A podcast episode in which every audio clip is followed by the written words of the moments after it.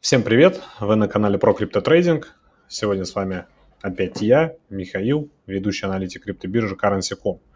А, сегодня я бы хотел немножко обновить а, информацию по тому, что происходит на крипторынке. А, собственно говоря, с предыдущего эфира многое не поменялось, да, то есть пока биткоин по-прежнему находится на неком таком дне, да, по текущему циклу снижения, по текущей коррекции глубокой, да, давайте назовем ее так. Вот. А, хотелось бы просто дополнить то, что сейчас происходило на рынках за последнюю неделю. Собственно говоря, сейчас мы этим и займемся. А, изначально хотелось бы отметить то, что в общем и целом глобальная ситуация складывается таким образом, что для рисковых активов, в том числе для криптовалют, в принципе, сейчас на рынке все вполне благоприятно. То есть э, текущее падение э, биткоина и других криптовалют, оно связано исключительно только с тем, что происходило в Китае, да, то есть с этими запретами и э, с возможным ужесточением регулирования на рынке США.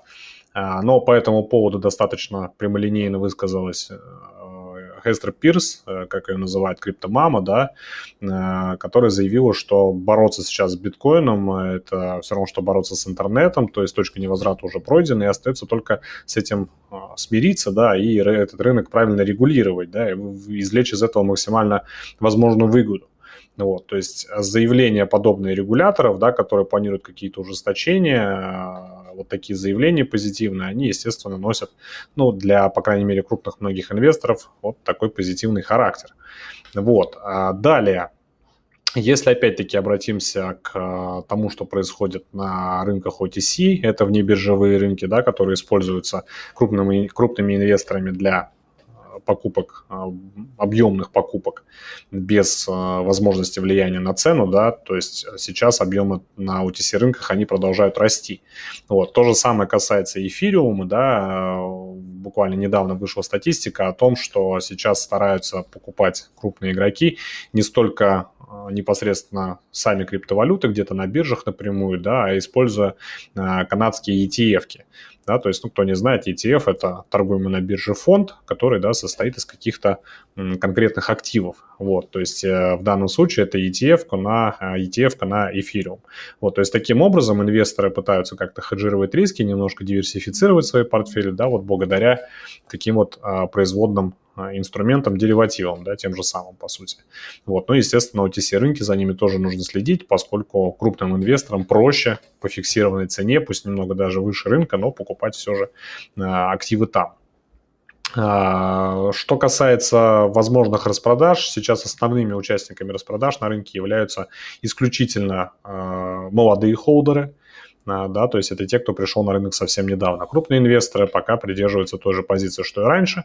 Они либо набирают, продолжают набирать позиции, либо э, сидят и, как говорится, ничего не делают. Вот. Но перейдем к графикам, да, посмотрим, какие у нас цели сейчас основные по криптовалютам. И э, сегодня рассмотрим, ну сколько, 3-4 актива основных.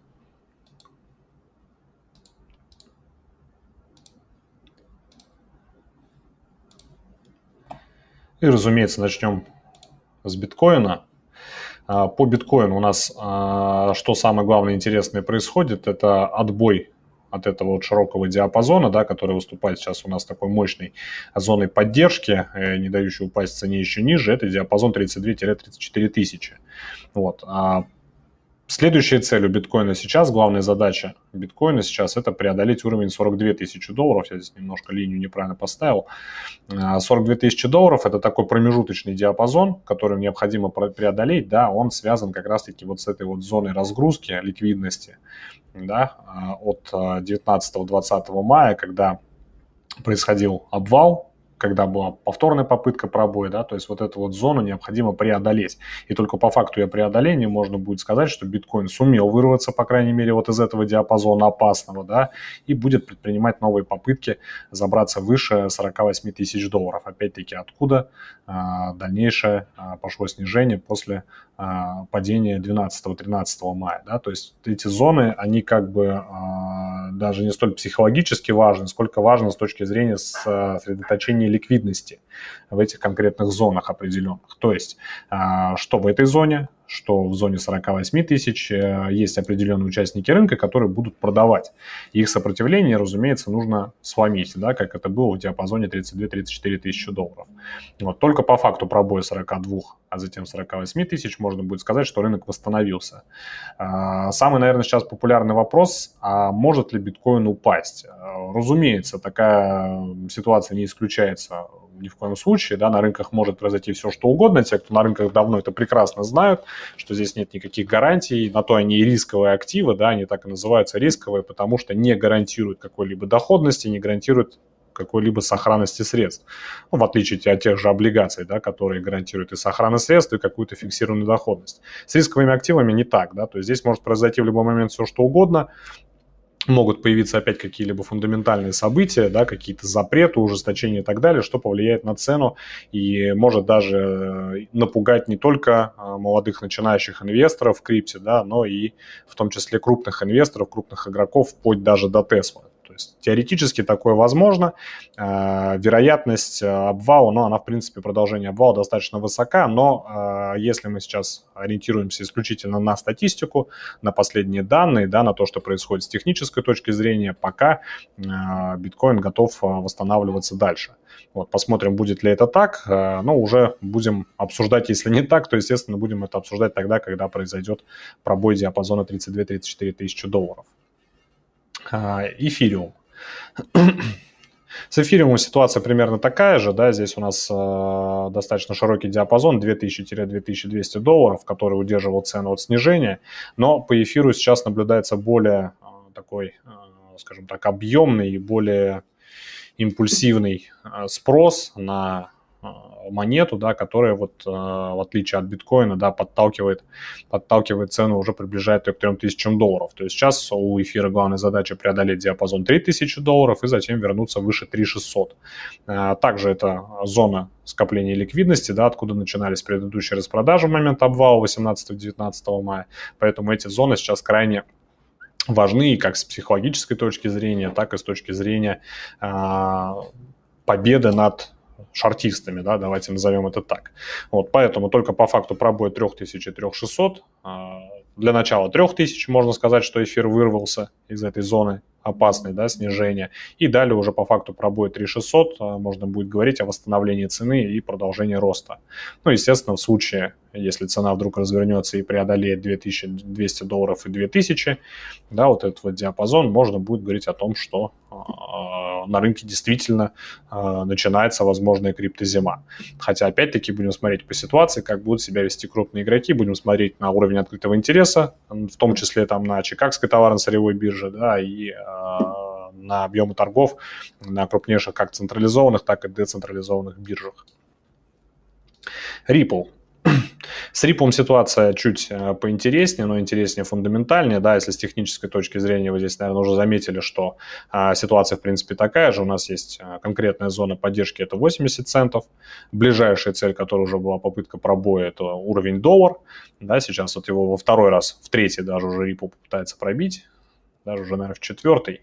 Раз, два, три, четыре. Да, в четвертый раз Ripple будет стараться пробить, и если он его пробьет, следующая цель это как раз-таки доллар 20, также диапазон э, ликвидности, э, откуда происходили э, распродажи, да, продолжение после, продолжение распродаж после вот обвала от 19 мая.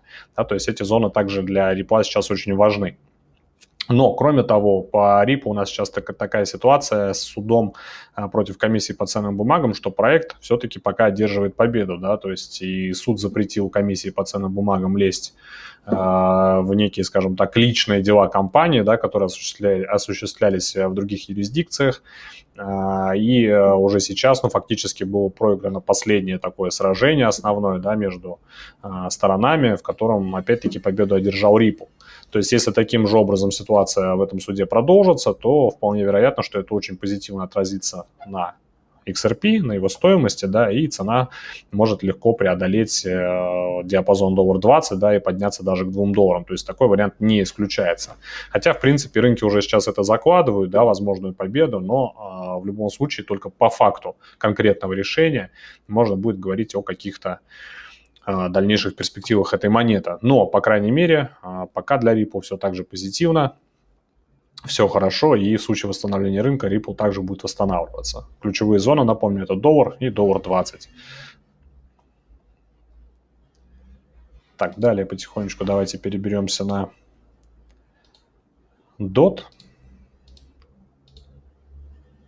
Это будет на сегодня последняя монетка.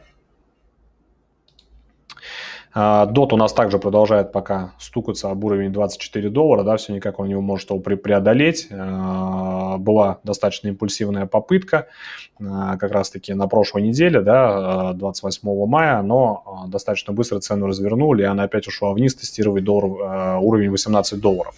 Но в очередной раз она приблизительно от этого диапазона 18-19 долларов отскочила и сейчас предпринимает очередную попытку преодолеть уровень 24 доллара. То есть он на текущий момент является ключевым, э, промежуточным хоть, да, но тем не менее ключевым, который позволит а, покупателям набрать силу и пытаться штурмовать куда более сложный, куда более э, в данном случае, наверное, противный уровень 30 долларов, который очень много раз повторюсь уже, наверное, в сотый раз, да, то есть о том, что уровень 30 долларов неоднократно удерживал цену от падения, что в феврале, в марте, что в конце марта, да, вот у нас, видите, в апреле, то есть фактически каждый месяц во время любой коррекции цена э, отскакивала от уровня 30 долларов.